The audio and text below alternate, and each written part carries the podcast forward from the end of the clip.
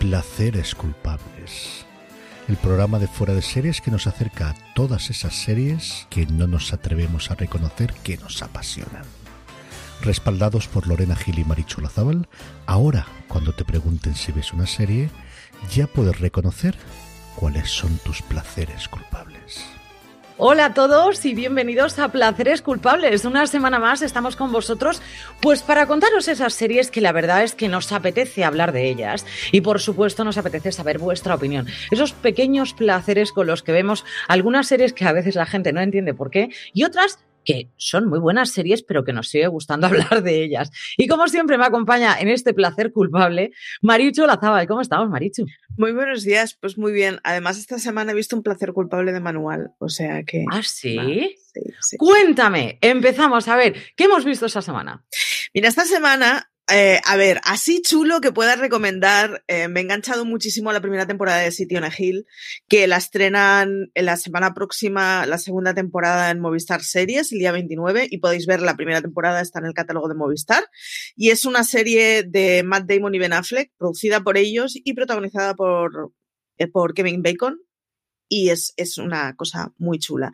Es una serie legalista en donde Kevin Bacon hace de Polly Macarra, que intenta con un fiscal negro en, principios de los 90 en Boston, eh, bueno, pues solucionar un, un, caso, pero sobre todo es que es, es muy chula por el papel de Kevin Bacon.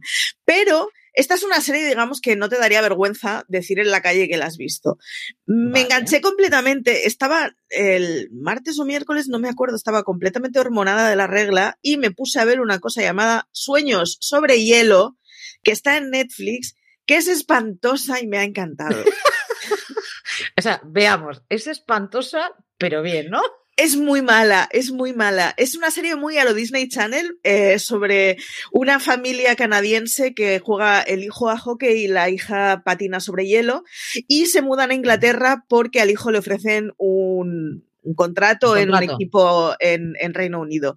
Y es súper cursi, súper ñoña, sabes que va a acabar siempre bien, es de estas que te explican el valor de la familia, lo importante de los amigos, es malísima, es mala con ganas. Me la estás Me la... vendiendo como para, vamos, en cuanto la veo hacer...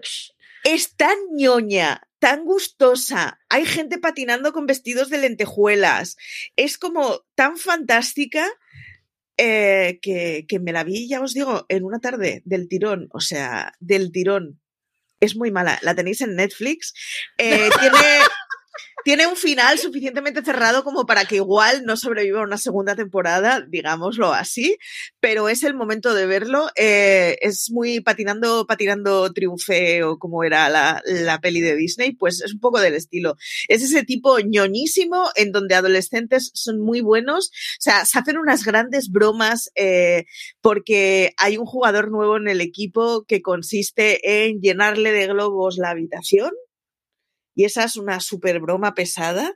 Es muy Disney Channel, es la serie perfecta para un chaval de 10 años o una adulta de 38 con la regla. es que me la vi del tirón, es el horror. Es, es muy mala, eh, es maravillosa.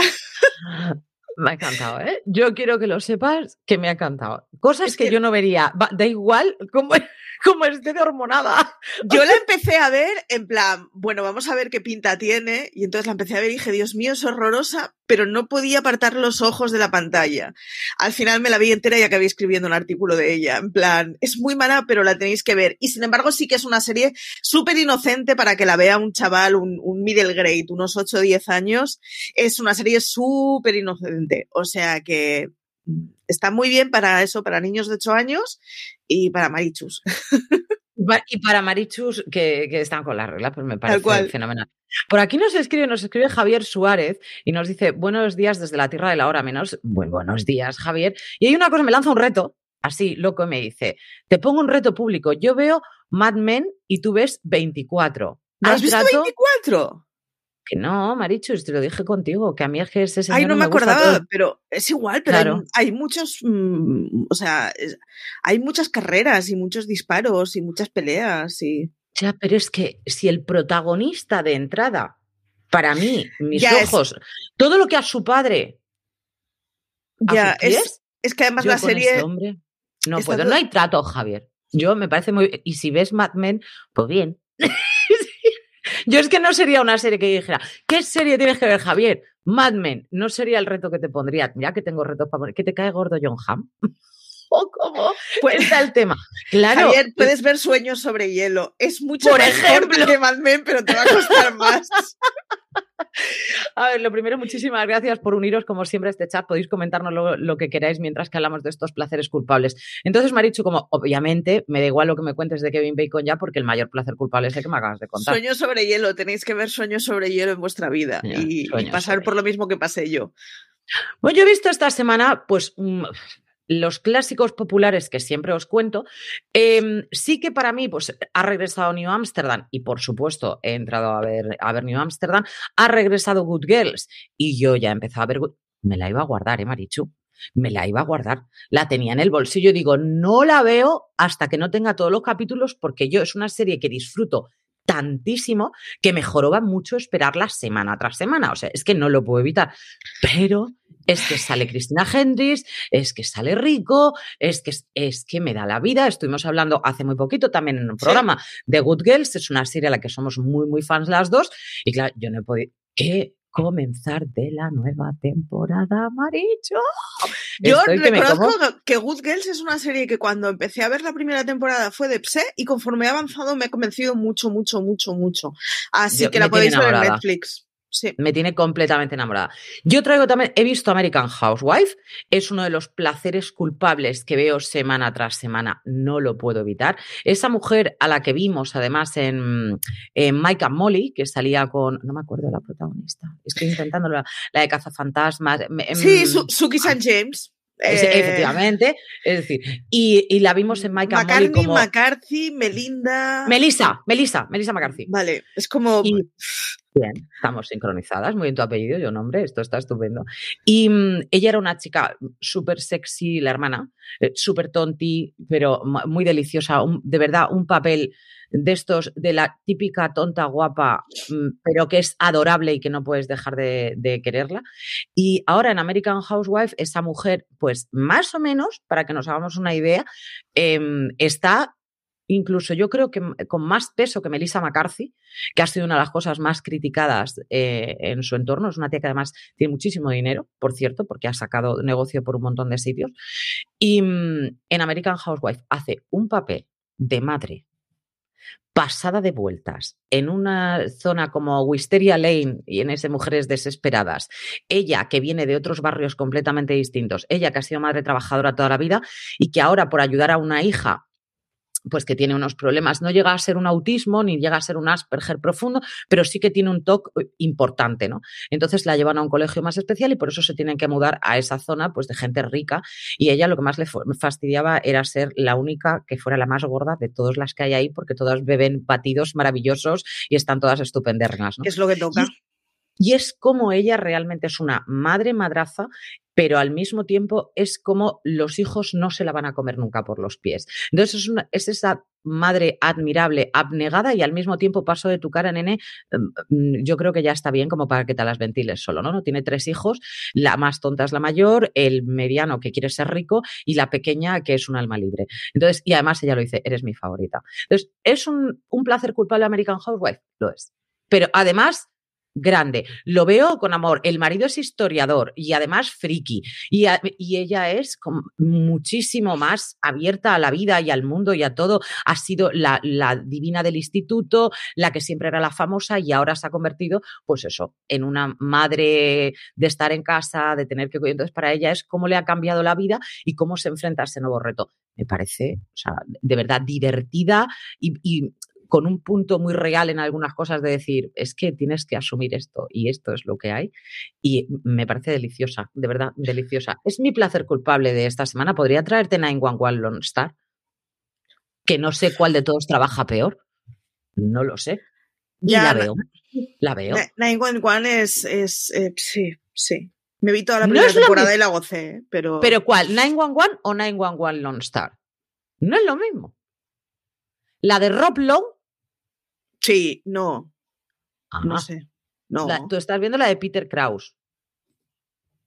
¿No? A ver, vamos a ver. no lo sé. Yo ese año vi una de polis y una de bomberos. Es, todo lo que recuerdo. Vale, pues tenemos dos de 911, 911 y 911 Lone Star. Vale, Lone Star es ya, o sea... Vale, yo vi la, la genuina. Tuviste la genuina. Exacto. yo, he visto, yo he visto las dos y yo paré de ver 911, la genuina, para ver la mala mala, ¿vale? Que es 911 Lone Star. Que es la que sale, Rob Lowe. Rob Lowe es ese chiquillo, yo no sé si os acordáis, en la primera temporada de West Wing nos vendieron como que Rob Lowe iba a semi-protagonizar West Wing y era como el niño al que querían ensalzar como de calidad. Eh, se fue de West Wing, en parte porque no le hacían el casito que quería, y desde entonces su vida ha ido en picado. Yo solo lo digo, o sea, y se ha quedado un poco para caricatura. Así que, venga. Rob Lowe lo que ha sacado ha sido. Igual le doy una oportunidad. lo que ha sacado ha sido una línea de, de belleza. No es broma lo que te estoy diciendo, para hombres. Son, la edad que tiene Rob Lowe y la edad que aparenta Rob Lowe, mm, ojito y candela. O sea, no tiene nada que ver.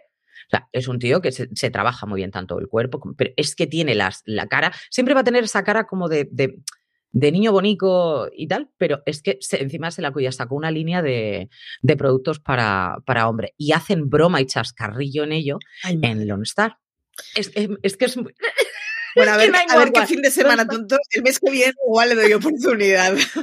Venga, y en la primera temporada, pues ya voy por la, ya voy por otra, claro. En la primera temporada salía Liv Tyler.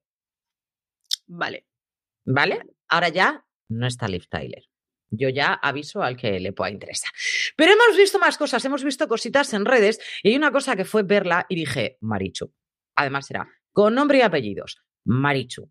Porque Marichu es súper fan de Ley y Orden, Unidad de Víctimas Especiales, y de repente, como siempre lo que nos va a un top, encontré curiosidades dentro de ese Ley y Orden, que esas cosas que no sabemos que pasan dentro de las grabaciones, o esas cosas, algunas muy maniáticas, que nos hemos reído mucho Marichu y yo al final. Y Marichu, cuéntanosla, si yo esta, esta es tuya. Eh, espera, tengo que eh, ir al artículo porque es de estas que cuesta repetirla. Pero básicamente lo que te vienen a decir es que a partir de no sé qué temporada, creo que era la 11 o la 15, porque es, Ley y Orden es una serie que tiene 7 millones de temporadas y que durará eternamente. Esto es así. El día que se caiga Google o Ley y Orden, Y el rollo es que los títulos de los episodios tienen un patrón. De la temporada 13 a la 17. Y es que todos los títulos de capítulo de la temporada 13 a la 17 tienen tantas letras como el número de temporada que es. Es decir, los títulos de la temporada 14 tienen 14 letras en su título. Hay que estar auténticamente pirado para hacer eso Totalmente. cinco temporadas. Cinco temporaditas, ¿eh? Pero yo pienso, claro, cuando ya llevas tantas temporadas, es saber, en tu cabeza tiene que ser, ¿qué se nos puede ocurrir esta? ¿Sabes? Que ya... Como huevo de Pascua es muy chulo, pero hay que estar completamente pirado para pensar en una cosa así. El artículo es de Insider y tiene cosas muy chulas, la verdad. Eh, bueno, pues por ejemplo que Olivia Benson eh, es la, la prota con más temporadas grabadas, pero esto es, de cajón.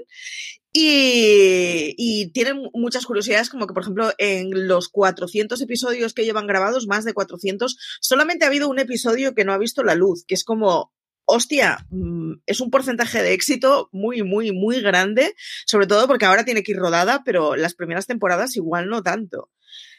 ¿Qué más cosas nos contaba el artículo? A, mí, a, mí, me gustó mucho, o sea, me ha gustado mucho, es decir, ¿de dónde viene ley y orden? ¿Vale? El caso es que hay un, crimen real que sucede en el año 1986, que es lo que inspira al creador, a Dick Wolf, que es, el que inspira para crear esa unidad de víctimas especiales, ¿vale? Estamos hablando de 1986, se llama Jennifer Levin, que fue hallada muerta en, en Central Park.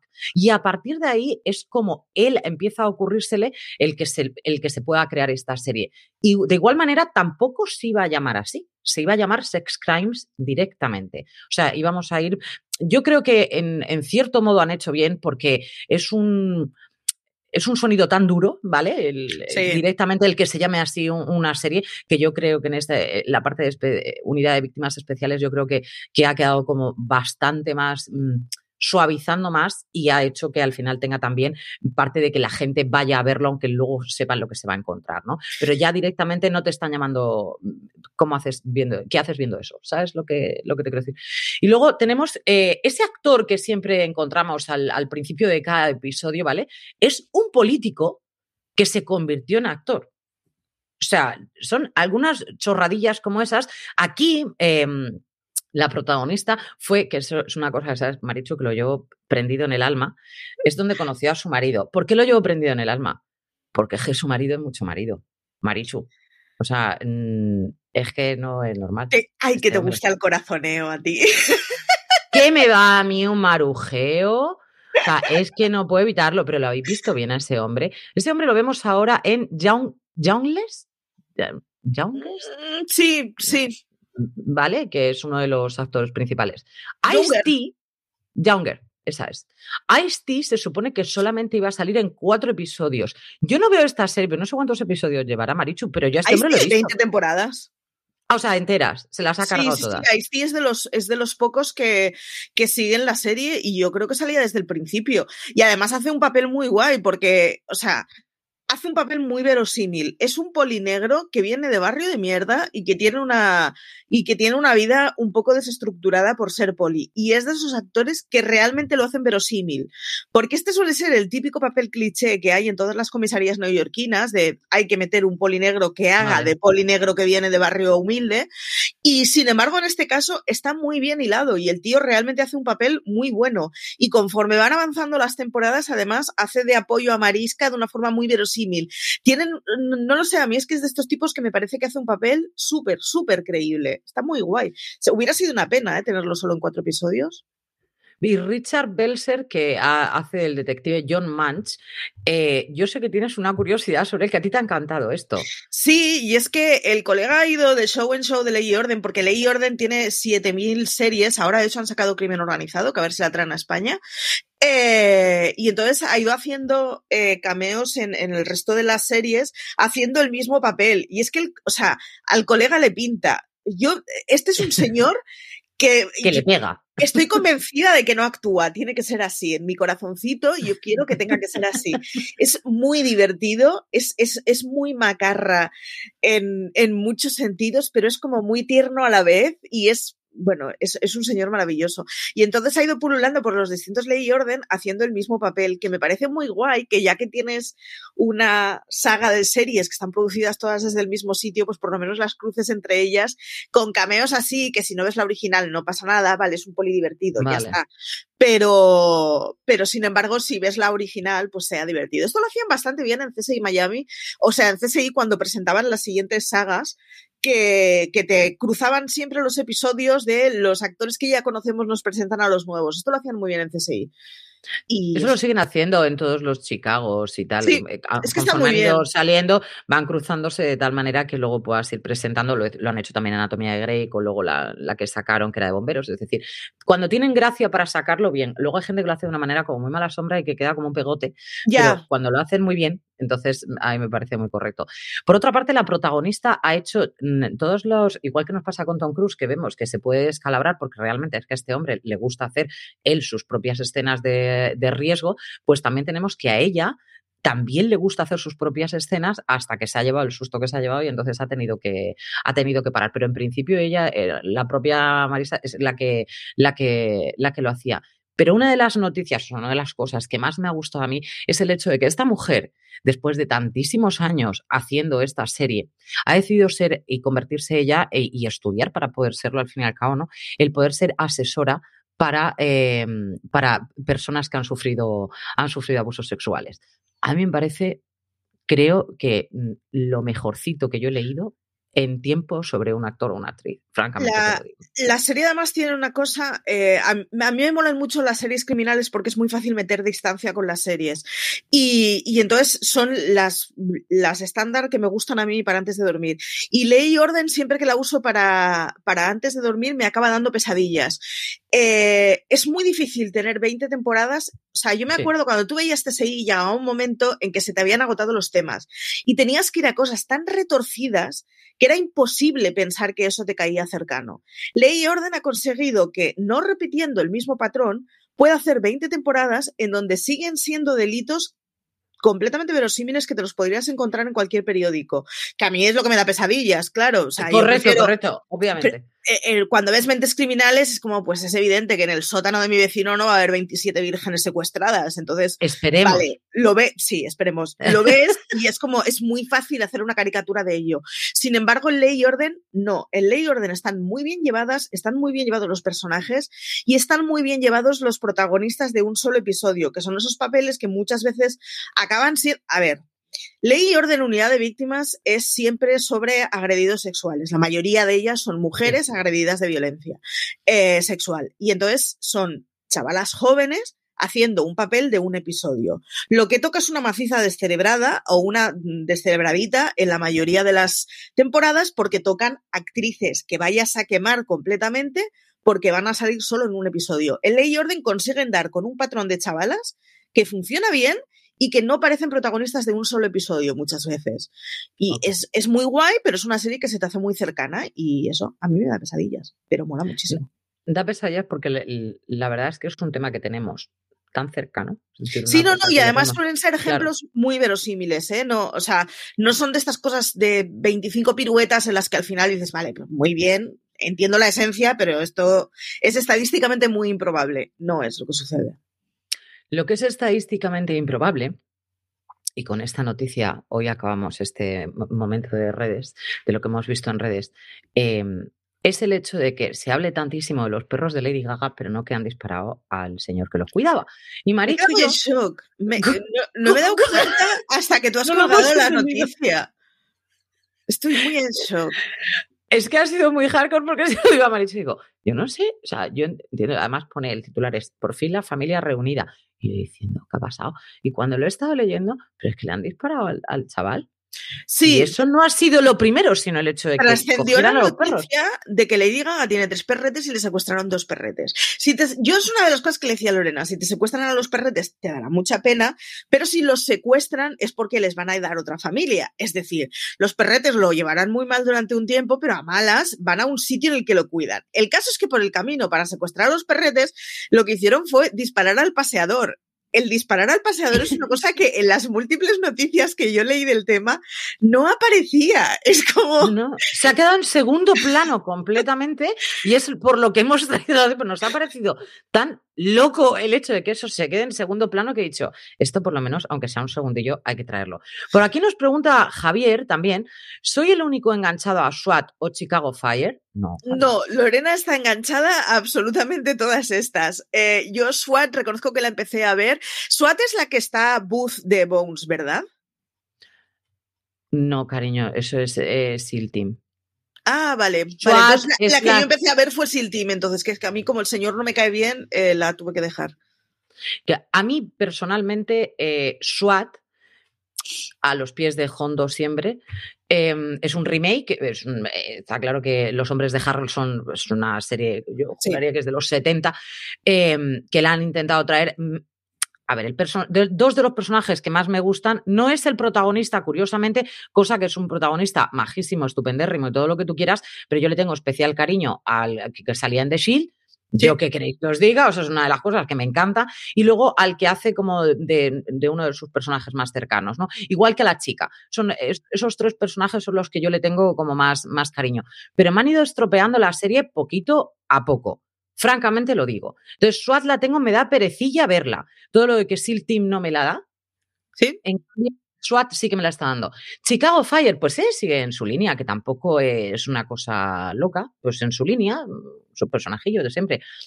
Y aquí pone, ¿y qué saben sobre los crossover que empiezan en Chicago Fire para continuar en Chicago PD? Eso lo hacen muy a menudo, Javier. O sea, es una de las cosas que, pero no una ni dos veces, casi siempre es cambiamos de temporada y lo que suelen hacer ya no es Chicago Fire y Chicago PD, sino que juntan Chicago Fire, Chicago PD y Chicago Med. Sí lo hacen, eh, a veces es un capítulo de dos horas o alguna cosa así, en la que juntan a todos y se los vas viendo uno detrás de otro y como han hecho la mezcla de un caso concreto. A mí me gusta, a mí me gusta cuando hacen lo que estábamos hablando antes, a mí me gusta cuando hacen esas mezclillas locas en el que al final pues todos los personajes, claro, sí, vamos a ver, lo voy a llevar al Med, pues ¿dónde lo vas a...? Pues si vamos siempre al mismo sitio. Lo que pasa que no suele salir esa gente, pero bueno, que que bien, no suelen salir los protagonistas, suelen salir los secundarios, no van a estar todo el día ahí, pero a mí me parece muy, interesante.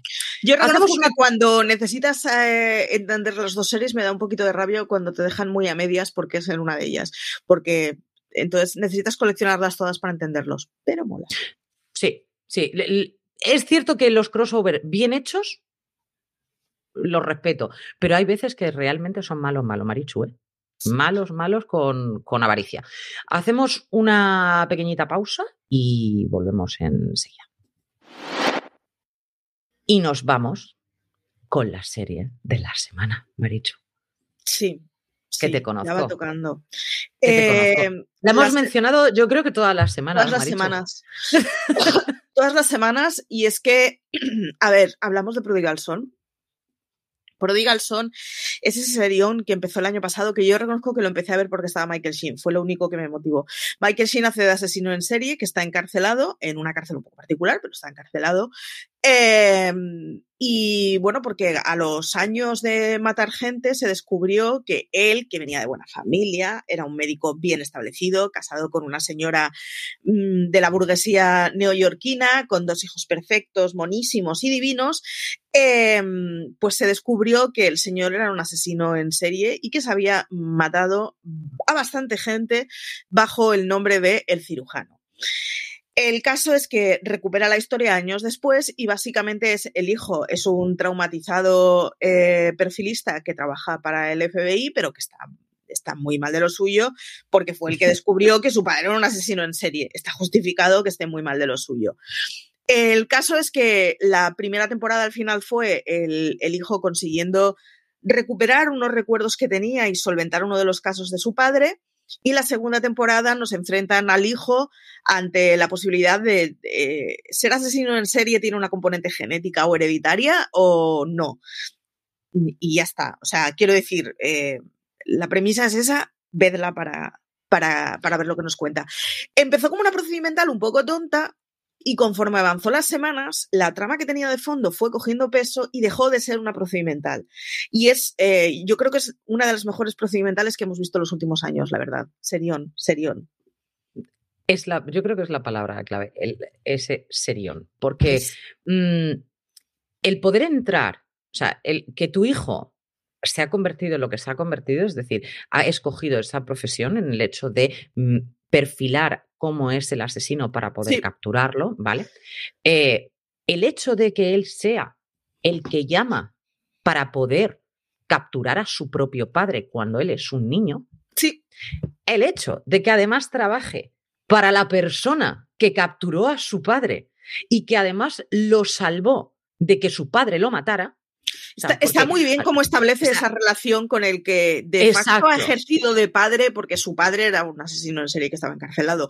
Y entonces eh, juega muy bien con esos roles y juega muy bien con la herencia de esos roles. Y es que luego ese señor está relacionado con la familia porque ha seguido estando cercano y tal, y nos, nos, mm, nos contaré más, pero está muy bien cómo introducen todas esas cosas dentro de la vida del chaval y de la vida del núcleo familiar. Y está muy bien cómo hacen crecer el núcleo familiar, que de entrada en estas series a mí suele ser una cosa que me da un poco de pereza y sin embargo aquí está muy, muy, muy bien llevado pero porque es un núcleo que necesitamos saber cómo ha ido terminando, es decir, cómo, cómo, va encajando. Porque claro, no solamente ha sido el chaval al que le puede haber afectado, o sea, estamos hablando de que la mujer estaba casada con un asesino y la hija era lo suficientemente pequeña como para que ella, em, ese lado malo del padre, asesino loco del padre no haya podido vivenciarlo igual que lo ha podido hacer el hermano o igual que lo ha podido hacer la madre, sino que ella lo ha visto todo desde el prisma de la madre, de lo que la madre le está diciendo que su padre era un asesino, que no te acerques jamás a tu padre, tu padre es un hombre horrible, violento, tal. Y no hay que olvidar una cosa y es que en The Prodigal Son se puede ver clarísimamente las dos partes que tiene en este momento Michael Sheen, que es soy padre, sí, soy asesino. Sí, además, Amantísimo. Hacen, una cosa que está muy bien y es que el papel de Michael Sheen te cae muy bien. Es un tío muy divertido.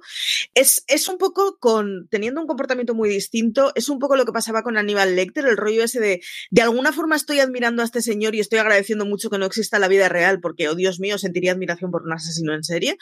pero hace un papel muy bueno, muy dulce, muy tierno, muy... Y sin embargo, eh, hacen que no olvidemos qué es. Y, te lo sueltan en, en, episodios clave en donde están muy bien llevados y en donde se ve la naturaleza del tío. Está muy bien. La mujer del tío, por cierto, es Bella Millón, que es esa señora que hacía de primera dama en Scandal, que es una actriz del copón de la baraja, que hace un papel torradísimo, muy divertido y que está muy bien. Es una serie además que tenía en la primera temporada, ahora no me está saliendo el nombre, qué horror, el señor este que, que lo relacionaban con, con, la madre, que es un actor eh, secundario que hemos visto en... Dermot Mulroney. exacto. Y eh, para esta segunda temporada, Del, eh, Mulroney apareció en la segunda parte de la primera temporada con una trama propia que estuvo muy bien desarrollada, pero era una colaboración puntual. Y para esta segunda temporada eh, han confirmado que va a hacer algo parecido a Catherine Zeta-Jones. Ya ha salido, yo ya lo he ¿Ya visto, ha salido? obviamente. Vale, pues eh, Catherine Zeta-Jones hará un papel que supongo que será un poco parecido al, al, de Mulroney en el sentido de que es un gran actor, que nos lo traemos a una serie a hacer una temporada, una cosa así, pero que no va a ser, o sea, no, no creo que Catherine Zeta-Jones siga cinco temporadas con esta serie. Pero está muy bien cómo llevan ese apoyo de actores que son muy grandes en tramas que quedan bien dentro de la serie. Eh, la trama de Mulroney era una trama que estaba muy bien llevada por cómo afectaba a todos los protagonistas esperemos que pase lo mismo con Catherine Zeta-Jones. Catherine Zeta-Jones, eh, la entrada que hace es muy brusca, ¿vale? Vamos a decirlo así, es como muy tajante. A mí no me ha gustado la entrada, francamente. Oh. No, porque, no por lo tajante, sino por cómo acaba. El, justo en ese episodio, cómo acaba la trama de ella. Vale. Que es, o sea, la presentación de ella, no la trama de ella, sino la presentación de ella, que es como, y ya me ha ablandado. Entonces, o eres dura o eres blanda. No nos quedemos a medias, Catherine, hija. Eso Yo, lo primero. Y luego hay que presentar, estamos presentando también al de The Good Wife, Alan. Mm, mm, mm, el que hacía de asesor en, en, The Good Wife. Tan divino él. Vamos, mi favorito de The Good Wife, no me acuerdo del nombre ni por la. Alan Cumming. No me estaba saliendo. Me, me, eh, me parece... Todo lo que salga a la Cumming me parece bien. Exacto. Entonces, creo que están cogiendo actores mm, de peso, como tú decías, ¿no? En este sentido, lo que hay que ver es qué vamos a hacer con ellos. A mí me está gustando mucho el, eh, sobre todo en esta segunda temporada, el cambio de rol. Porque yo fue verla y coger la manía a la pobre hermana, ¿vale? O sea, fue acción. Ya, ya, la, la hermana del prota hace un papel que, que al principio parecía. Odiosito. Odiosito. Parecía la, la, típica niña mona perfecta de familia bien, que es como niña, no te has, no te has enfrentado a un problema real en tu vida y nos han ido callando. Salvo ese pequeño detalle. Que tu padre es un asesino, o sea, claro. Nos han ido callando la boca conforme avanzaban los episodios, que, que es una cosa que me, me, me, flipa. O sea que, no, no, eh, es una serie que está consiguiendo que, que, que sea muy pro todos los protagonistas que tiene, la verdad. A mí la, el, cómo ha ido evolucionando la hija es una de las cosas que sí, más me ha fascinado en, en, la segunda temporada, porque no me lo esperaba en absoluto ese crecimiento del personaje y sobre sí. todo hacia dónde lo han querido enfocar los creadores, que me ha dejado totalmente mm, cómo de retorcida se puede llegar a ser y cómo de, de, de chalada se puede llegar a ser y al final tienes que, que ver que la genética, lo que decíamos antes, ¿no? En esta segunda temporada es, ¿la genética está jugando un papel aquí importante? ¿En que estos, estos niños están a salvo? ¿O al final qué va a pasar con estos niños, no? Entonces, Prodigal Son es una serie que va sorprendiendo a medida que van pasando los episodios. Tiene unos actores que la verdad están muy bien. Es una serie coral hasta un punto, ¿verdad, Marichu? Sí. No creo que sea súper coral porque estás, lo que es, es una serie en la que necesitamos que salga el padre muy a menudo. Sí, sí. Y que, y que no pierde de vista que en el fondo es una procedimental. Sin embargo, tiene mucha más chicha. O sea, de Prodigal Son, si te coges el, el episodio séptimo, por decir un número aleatorio, sin haber visto nada, eh, te va a parecer un coñazo de serie porque la parte procedimental tiene mucho de elemental. Es el relleno que sirve para otras sí. cosas. Y, y sin embargo, habla de cosas muy chulas. En la segunda temporada es una. El Black Lives Matter eh, nos pilló en muy mal sí. momento. Y es que nos pilló en plena pandemia y entonces las series no lo están reflejando porque están muy ocupadas reflejando la pandemia. Y sin embargo, en Prodigal Son en la segunda temporada han metido una trama que tiene que ver con eso, que está muy, muy, muy bien, muy bien llevada. Y es que al final, el, digamos, el, el, grupo con el que trabaja el protagonista son tres polis, uno que tiene que ser latino por los rasgos. Y, bueno, es el, de la, es el de la Bamba, lo conocemos todos. Exacto. Y eh, un policía y una policía, ambos negros. Y está muy bien cómo encaran el tema de, pues son eh, dos polis negros que trabajan juntos en minoría, en un momento muy jodido, en un momento en que están pasando muchas cosas en la sociedad. Y lo reflejan de una forma muy, muy, muy complicadita. Está muy bien, eh, darle una oportunidad. Si visteis la primera temporada, seguid con la segunda porque está muy bien. En España se emite semanalmente con muy, muy poco retraso respecto a Estados Unidos. Yo voy con un par de semanas retrasada porque, porque sí, porque la vida. Porque no te da la vida. Exacto, básicamente. Pero, pero la podéis ver enseguida en España. Está, está muy bien, de verdad. Es una de esas series que le tenéis que dar una oportunidad y Michael Sheen está perfecto porque Michael Sheen es perfecto, haga lo que haga. Luego, además, si lo comparamos con su último papel en God Omens, eh, es una cosa muy loca eh, cómo ha conseguido hacer dos papeles completamente distintos, pero es que Michael Sheen es lo mejor que hay en el Es muy versátil, es un, un, actor muy versátil, pero es que ya no nos hace falta verlo en Good Omens y luego verlo aquí en, en Prodigal Son, sino que dentro del mismo papel que se juega en Prodigal Son, sí. realmente tiene como una, una faceta en la que lo amas con la fuerza de los mares, es que no lo puedes evitar, o sea, te cae bien, eh, es agradable, es un, un tío tranquilo en, en muchos aspectos, eh, que sigue siendo, a, sin ningún género de duda, médico, que sí. esa es otra de las, de las premisas que también vamos a encontrarnos ahí. Y por otra parte, que el lado asesino él lo ve como, chicos, sí, esto es maravilloso. O sea, esto bien trazado, o sea, lo podríamos pasar pipa. Yo creo que Pro Son es para darle una auténtica oportunidad. Y sí. nos dice por aquí Javier que le va a dar una oportunidad porque la dejó en el cuarto episodio de la primera temporada, Javier, por favor. Y dice, me fío de ustedes más que de CJ. Dale, dale. Bien, dale. No tengo... claro. Da, dale porque es, está muy bien. Si te gustan las series procedimentales que tienen un poco más de chicha, es el tipo sí, de serie que hay que ver en la vida. Están todos maravillosos, no hay ningún actor que esté mal, no hay ningún actor de relleno que esté por su apellido, su cara bonita, su sí. porque estaba de moda y se nota. Es una serie que aguanta muy bien y, y, y es que además eso es que tiene a Michael Sheen. Es una serie como muy grabada en gris, como si dijéramos. Sí. Es una serie en la que siempre es muy. muy los, los, tonos son muy oscuros, pero que te hace. Te hace dar que cuando veas algo de luz, el, todavía potencies más alguna de las escenas, ¿no? Yo, yo creo que está especialmente bien hecha. Consigue bueno, además la mezcla esa extraña en que te ríes muchísimo y no pierdes de vista que estás hablando de cosas serias. Es una mezcla muy, muy, muy difícil de hacer. Correcto, correcto. Entonces, nosotras tenemos como placer culpable de esta semana. Entre las dos traemos ese prodigal son, pero sí vamos a hacer un remember, como hacemos cada semana, nos vamos a recordar dos títulos que por lo que sea a nosotras nos llegó al corazoncito, nos pareció un placer culpable o no, o fue un serión, pero nos apetece traerlo y lo vamos a recordar. Marichu, ¿cuál traes tú? Pues yo traigo un clásico que es Dexter, y es que Dexter fue eh, uno de esos primeros asesinos que tuvimos en series, en pelis ya nos había pasado, en donde el asesino nos caía muy bien, pero ¿Era un psicópata justo? Tenía un rollo sí, esto de. Un Robin, Robin Hood. Era un asesino. Robin Hood sanguinario.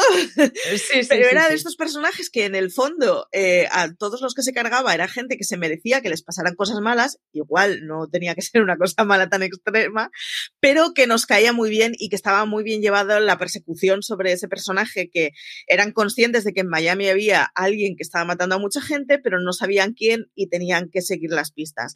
En el caso de Dexter, además, se daba que era eh, hacía análisis eh, genéticos en, la policía de Miami, con lo cual era parte de, del personal de la policía y sin embargo era un asesino en serie. Estaba muy bien llevada, es una serie además que volverá eh, en principio este año a tener un reboot que aún nos queda mucho por saber de él. Es cierto que desparramó un poco al final, yo reconozco que la última temporada no la vi porque me parecía ya muy desparrame, pero es de estas series que, o sea, siempre tengo ganas de decir, pues a ver si en una semana tonta la vuelvo a coger y vuelvo a empezar a ver algo de ella, porque estuvo muy bien, tenía unas primeras temporadas muy buenas, estaban muy bien los pulsos que, que tenía y además explicaban muy bien eh, un personaje que era muy asocial, con unos problemas sociales muy grandes, con una vida interior muy grande y muy, muy complicadita, que además eh, era consciente de que era un sociópata y tenía que conseguir eh, pasar por la sociedad eh, sin que le pillaran, así que tenía que hacer una aparente vida normal porque, bueno, había aprendido a reproducir lo que se suponía que era corriente. Estaba muy bien explicada esa lucha, y luego no dejaba de ser un Robin Hood. Ya os digo, un Robin Hood que no tenéis que hacerlo en la vida real antes de que me lo avise nadie. No hay que matar gente, matar gente está mal. Yo lo aviso por si alguien nos lo vuelve a avisar. la semana pasada fue alguien, alguien se nos enfadó porque hablamos de una muerte eh, positivo y es como, no, esto no hay que hacerlo en la vida real, jamás, jamás. Es una serie, no lo repliquéis. Pero dentro de la serie estaba muy bien llevada la caricatura sobra decir que, que no tenemos que, que, avisar a la gente que no mate. O sea, me parece súper loco. Yo he recibido varios avisos uh, en, en, los años escribiendo fuera de series que me han enseñado que matar está mal. Así que como parece que no lo dejo demasiado claro. Pues vamos a decir de entrada, matar está mal, pero matar Dexter, está... pero, pero Dexter es una, un, una serie yo creo que, me, que marcó un antes y un después de los sí. personajes malos a los que les cogemos un cariño especial. Sí, ¿vale? Es decir, estamos hablando de un asesino al que queríamos. O sea, esto es sí o sí. O sea, y eh, él trabaja francamente bien. Francamente bien. Eh, creo que tenía a su lado actores y actrices que le hacían una combinación muy buena. Es un niño eh, que ve cómo asesinan a su madre y que se lo encuentra un policía en un charco de sangre. O sea, sí. esto es así. Y que lo adopta. Y de ahí tiene esa hermanastra que. Pero la manera de de enfocar ese padre policía que descubre desde el principio que su hijo es su hijastro en este caso, ¿no? Es, es, un asesino en serie y que, y que tiene ese instinto de matar, porque lo tiene, es sí o sí. sí. Entonces lo que hace el padre es, siendo policía, canalizárselo y hacer que nunca lo pillen. A mí sí. me parece la premisa de la serie, me parece espectacular, porque es que no te, no te, lo esperabas. Entonces, por eso, Dexter, ahora podemos ver Prodigal Son, pero yo creo que al fin y al cabo es algo que ya no nos sorprende tanto porque hemos visto Dexter antes también. Ojo, Dexter. ahora, ¿se, ¿se, van a convertir los de Prodigal Son en un Dexter? Esta es la gran pregunta, ¿sabes lo que te quiero decir? Ya, sí, me la has de traído. hecho es el concepto con el que están jugando en la segunda temporada. Dexter además es una serie de Showtime que la tenéis en Amazon Prime Video, así que os la, os la podéis ver del tirón. Eh, que tiene 20 años y que yo creo que se le nota mucho que tiene 20 años. Es decir, tiene una cosa estética que ahora mismo quedaría muy forzada, pero que en el 2013 no quedaba forzada porque era completamente innovadora lo que estábamos viendo. Juega muy bien con el hecho de estar ambientada en Miami, juega muy bien con los secundarios eh, por el hecho de estar en Miami, con las luces que tenía de allá, con el ritmo de ciudad calurosa. Eh, sabía jugar muy bien con eso, con la voz en off del tío, con la música. Es, es, o sea, era un ejercicio gimnástico que en 2013, o sea, en 2006 que empezó, eh, nos resultaba completamente novedoso y que, que, fue una de esas series, en aquellos años en que las series a España nos llegaban con mucho retraso, era de esas series que, que te iba diciendo todo el mundo, oh Dios mío, he descubierto una serie que está muy guay y que tienes que ver Totalmente. y que es completamente distinta. Eh, yo creo que es una serie que si si, si, vuelvo a ver ahora, habrá envejecido regular en el sentido de que nos daremos cuenta de que hay cosas que son muy forzadas y que son muy, eh, pues eso, ¿no? Muy, muy, forzadas estéticamente. Pero es que, sin embargo, en el momento en que salió, no conocíamos ese tipo de estética. Y entonces era una cosa completamente innovadora. Mm, de verdad, era un ejercicio gimnástico muy bueno. Yo te dejo con ese comentario que me ha encantado. Miami, pero era... Efectivamente, luego, luego llegó CSI Miami a explotar Miami. Eh, de un, sin embargo, Miami con un aire bastante distinto a Dexter, siendo la misma ciudad. Pero sí, Horatio Kane eh, nunca se puso las, las gafas apresando a Dexter. Yo en este caso mmm, voy a dejar un poco los procedimentales y ya que hemos estado hablando de asesinos así, uno tras otro, tras otro, y muerte, muerte y destrucción, yo voy a la gente que cura. Y en este caso eh, podría traer urgencias que para mí ha sido es, y sigue siendo, ¿no? Más traje en su día, ¿no? De, de series médicas que realmente marcan un antes y un después. Pero yo me voy a ir a Code Black porque es una serie muy desconocida para muchos y creo que si la buscáis la podéis llegar a, la podéis llegar a encontrar. A mí me caló en lo más profundo de mi alma. ¿Por qué? Porque es la serie en la que, que por cierto, acabo de caer, también sale Rob Lowe al final. eso, no me, eso no me acordaba, ¿eh? O sea, me ha venido ahora mismo en plan flash. Uh, Rob Lowe llega en la última temporada. Pero, y se acabó la serie. Ahí está, maldito, ¿no? Eh, es una serie que está tan bien hecha, el caos absoluto que podemos encontrar en unas urgencias en, las que cuando suena ese code black estamos en que en ese momento en la zona de urgencias no podemos hacer ya nada más. O sea, ya no cabe más gente. Entonces, llegan a haber tantísimos momentos a lo largo del año en el que ya no cabe más gente que fue una manera de plasmarlo. Plasma perfectamente el trabajo que hacen los médicos, pero no solamente los médicos, sino los médicos y cómo están enseñando, porque es un hospital además en el que tienen que, enseñar ¿no? a, los, a los nuevos, igual que pasaba en urgencias, pero a una velocidad totalmente abrumadora abrumadora. O sea, ahí no puedes perder comba. Y luego la importancia que tienen los enfermeros, que eso es una de las cosas en las que sí, que podíamos ver en urgencias a esa maravillosa eh, Carol Hathaway, sí, pero no se le veía tanto la importancia del enfermero. Aquí el enfermero es uno de los capos. Entonces, yo creo que está tan bien hecha, es una serie oscura, ¿vale? Yo ya aviso para, para los que la puedan ver, es una serie mm, que tienes, vas a ver sangre, vas a, vas a ver las urgencias, porque realmente estamos en un momento de pánico absoluto, que puedes diagnosticar, que puedes fallar, que puedes estar, pero tiene momentos especialmente dulces, especialmente amargos, especial. Entonces, fue una serie que a mí me gustó muchísimo y que me dio un coraje que me la cancelaran Marichu, que dije yo, así no puede ser. Y es una de las series que está más recomendada como serie médica de lo, mm, de lo parecido que es al sistema médico americano y cómo lo tratan, ¿no? Entonces, ¿Qué le gusta a Lorena las series médicas? Ay, lo que disfruto, Marichu, viendo sangre y, cosas así. ¿Yo qué voy a hacer, hija? Que además era serie de la CBS eh, y, duró solo tres temporaditas. Es, curioso. Mm. Es, es, un poco injusto.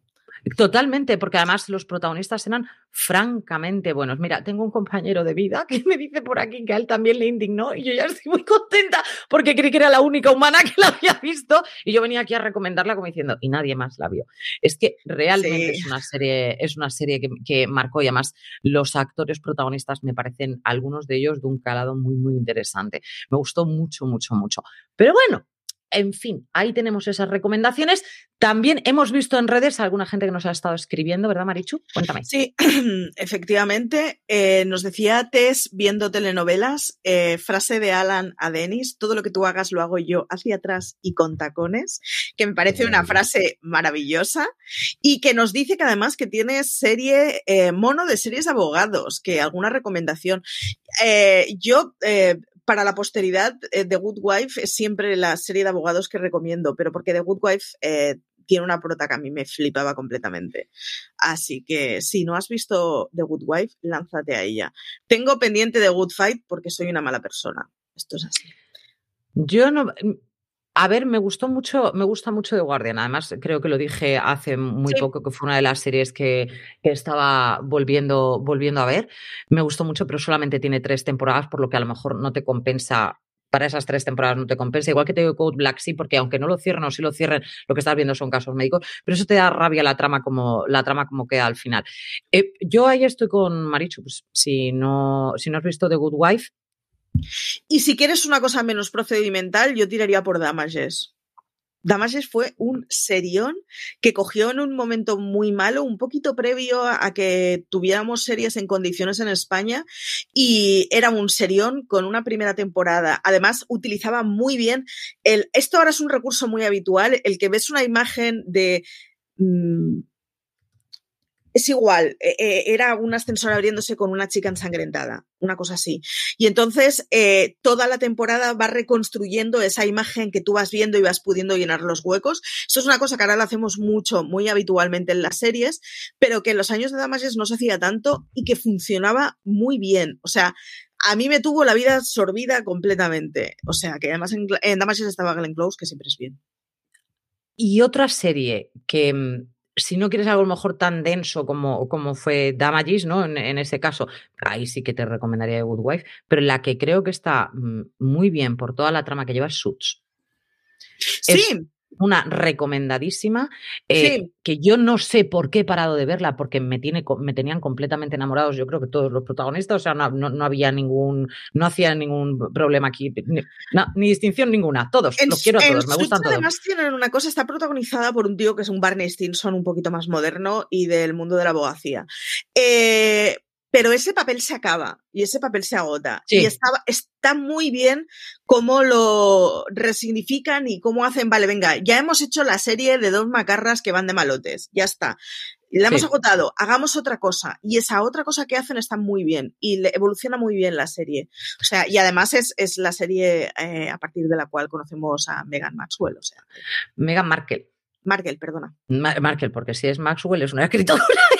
Esa no es. Esa, no, es. No, no, la, la realidad. La Markel. La, Markel. La Markel. Lo que sí es la, la, premisa de Suits, yo creo que si no has visto, si no la has visto en este caso, está muy bien, sobre todo. A mí, el primer capítulo de Suits, si no lo he visto cuatro veces, no lo he visto ninguno. Es un piloto maravilloso. Es un piloto maravilloso. A mí hay una cosa que me gusta mucho y es que empezó como, o sea, el tipo de masculinidad que se ve en la primera temporada es completamente tóxico. Y sin embargo, conforme va evolucionando la serie, te explican muy bien por qué esa masculinidad es tóxica y, y, qué más cabidas hay a otras masculinidades. Y hasta aquí lo dejo, pero hay un personaje que representa una masculinidad completamente distinta que yo a ese señor lo adoptaría. Tenéis que ver Switch si no lo habéis visto. Pues bueno, pues ahí nos quedamos con esas recomendaciones de abogados. ¿Algún otro mensaje más que tengamos que destacar, Marichu? Sí, en Evox alguien nos dejó, New Amsterdam es maravillosa, la descubrí en Amazon y ahora ya es famosa en Netflix, pero no me escondía ni me esconderé la verdad. Me gusta no esconderte. Eh, sí, y además eh, New Amsterdam es una de esas series que teníamos en Amazon completamente olvidadísima y cuando ha entrado en Netflix, eh, esta semana no me acuerdo porque no he mirado muy bien este fin de semana el top, pero hasta este fin de semana New Amsterdam llevaba mes y pico en el top 10 de más vistos de Netflix. Yo juraría que estaba en el 1, ¿eh? Y eso que no entró, o sea, no ha entrado la tercera temporada todavía. Cuando entre la tercera temporada y ya toda esa gente que nos hemos visto New Amsterdam en Netflix, eh, hagamos apología de la serie porque, oh Dios mío, temporada nueva. O sea, si ahora ya está súper en el top, a ver lo que viene. Y es que es una serie hospitalaria un poquito distinta, tiene suficiente eh, diferencia como para tener personalidad propia. Hablamos de ella la semana pasada, recuperado el programa porque es un serión. Es un serión que, que, compensa ver y sobre todo que es muy entretenido y es, es muy ágil la serie por lo que no se te hace, no se te hace espesita ni pesadita. Y con esto nos despedimos, Marichu. Pues con esto nos despedimos. Eh, recordaros que, como siempre, nos podéis escuchar en las múltiples feeds que tenemos, que en el feed principal estamos en cinco programas semanales, si no me equivoco. Y eh, luego además estamos en paralelo con Universo Marvel, que ha vuelto ahora con Falcon y el Soldado de Invierno, que por cierto... Que he visto el, y tenemos ideas muy, muy porque como hay niños, a Lorena no. le ha gustado y a mí ha vuelto a darme esa cosa de los superhéroes no me interesan, ha vuelto a mí. Así que, pero vete a, eh, id a escuchar Universo Marvel porque yo la tengo pendiente de escuchar, vi el episodio ayer a la noche, así que supongo que esta tarde mientras trabaje lo iré, porque intuyo, bueno, en Universo Marvel, o sea, en, en, Falcon es muy evidente que yo me estoy enterando de la quinta parte de todo, porque hacen muchas referencias a Endgame. Pero, pero eso, ir a escuchar Universo Marvel porque te das cuenta que, en fin, te estabas perdiendo muchas más cosas de las que pensabas. Así que yo porque tengo, tengo, cerca a CJ y le voy diciendo, y este era de, y aquello era, le doy, le doy unas series, o sea, no lo sabe ni Cristo, pero me va informando, por es lo que te pues no haberte enterado de Universo Marvel. Yo las veo, las disfruto, pero no les sigo tanto el pie, ¿vale? Pero la veo y la disfruto. Hay tiros, hay señores que se tapan así, como mucho rato y pasan por curvas y tal. Yo, encantada de la vida. Yo he descubierto que hay un señor que tiene alas. A mí me ha gustado el concepto ser humano y tener alas, así que así de entrada soy muy fan de Falcon, pero porque tener alas mola. Claro, ¿cómo no va a volar? Es un ícaro no churruscado, o sea que bien. Me encanta Marichu porque me, encanta que pasen tus gatos por detrás. O sea, es que soy muy fan. Ah, no sé cuál ha pasado. ¿Cuál de los dos? Por... Calígula, Calígula. Calígula. Es que me encanta. esta es la hora en la que les empieza a molar ponerse ahí porque hace solecito y en media hora tenemos las trifulcas por el sol. Pues con, eh, con Calígula pasándonos por aquí, Tiberio no lo hemos visto, pero está aquí dormido. Algún día a ver si puedo traer yo a los dos míos, si pasan todos los cuatro por ahí, puede ser aquí un caos como muy maravilloso. Tú tienes ahí Calígula y Tiberio, yo Blake y Gwen. O sea, esto va a ser como muy loco todo. y con esto nos despedimos de nuestros placeres culpables que tenemos muchos, Marichu, no solamente televisivos, es en general. Pero bueno, muchísimas gracias por acompañarnos a, todos vosotros, que de verdad que es que siempre estáis ahí, siempre nos escribís, siempre nos estáis dando, me gusta, esto es una maravilla, preguntarnos cosas que a Marichu y a mí nos encanta opinar en general. Y por supuesto, nos vemos la semana que viene. Muchísimas gracias a todos. Hasta la semana que viene. Gracias.